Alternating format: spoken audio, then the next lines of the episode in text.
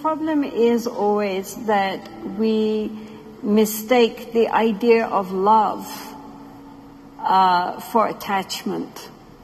You know, we, we imagine that the, the grasping and clinging that we have for uh, in our relationships shows that we love, whereas actually it is just attachment which causes pain, you know, because the more we grasp, the more we are afraid to lose, then if we do lose, then of course we are going to suffer. I mean, genuine love is, well, attachment says, you know, I love you, therefore I want you to make me happy. And genuine love says, I love you, therefore I want you to be happy. If that includes me, great. If it doesn't include me, I just want your happiness. And so it's a very different feeling.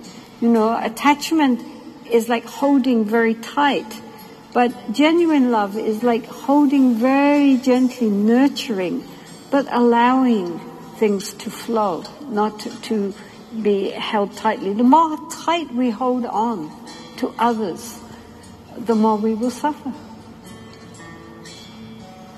But it's very hard for people to understand that because they think that the more they hold on to someone, the more it shows that, that they care about them. But it's not. It's really just that they're, they're trying to grasp at something because they're afraid that otherwise they will, um, they themselves will be hurt. Any kind of relationship which imagines that we can um, fulfill ourselves through another is bound to be very tricky. I mean, ideally, people should come together already feeling fulfilled within themselves and, and just therefore appreciating that in the other, rather than expecting the other to um, to supply that sense of well-being which they don't feel on their own. Then there's a lot of problems. And also along with the projection, which comes with romance, where we project all our, our ideas, ideals and, and desires and, and romantic uh, fantasies onto the other, which the other cannot possibly fulfill once you get to know them you recognize that it's not Prince Charming or Cinderella. It's just, you know, a very ordinary person also struggling. And um, unless one is able to see them with, to like them as well as feel desire for them and, and to also have loving kindness and compassion, then it's going to be a very difficult relationship. Hi guys, it's Amber here from Intricate Transcendence. It's May 13th, 2018, and I'm doing an episode today on love, attachment, and beauty. Um, there's been a lot that went on in my life for me to learn this lesson. It was hard because I know that one of my weaknesses is sometimes loving too much. Uh, especially my last relationship, I had gotten out of, I don't know if you guys know this, but um, a like a really long relationship that was difficult, very difficult for me emotionally. Um, you know, I had fell in love with somebody who I didn't really know, uh, and I was attached to them, and it was very hard for me to move forward. Um, and for me, it was. It took me a long time to stop being angry, to learn to forgive, and to be able to love again and to love myself even more. So when I saw this video, I was actually meeting up with a couple of friends and someone I knew was sitting in the same place and I had just came over, said hi, and they were watching this video and I said, "What is this?" They're like, "Oh, like it's just this video someone told me to watch. Um, it's great." And I was like, "Okay, so I'll watch it. It's only like 3 minutes long."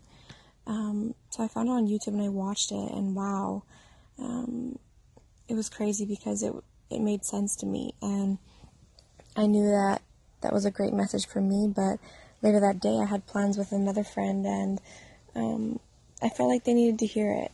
It was definitely something that I had shared with them and said, you know, I hope that all is well.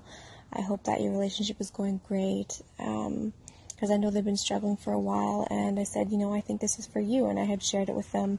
And it was a great moment. Um, I just want to say I, I want everybody to reflect on how they feel in relationships, whether they're friendships or um, relationships with uh, material things that you guys may own. Uh, I know a lot of people, like we talk about in school, how some people get caught up with um, being attached to material objects and buying, especially in today's society where, you know, we have a neoliberal modern society and capitalism rules everything. Money runs the world. And I find that people get attached to objects very easily and owning things and, you know, showing people that they matter based on what they afford or what they buy, what they associate with what they buy.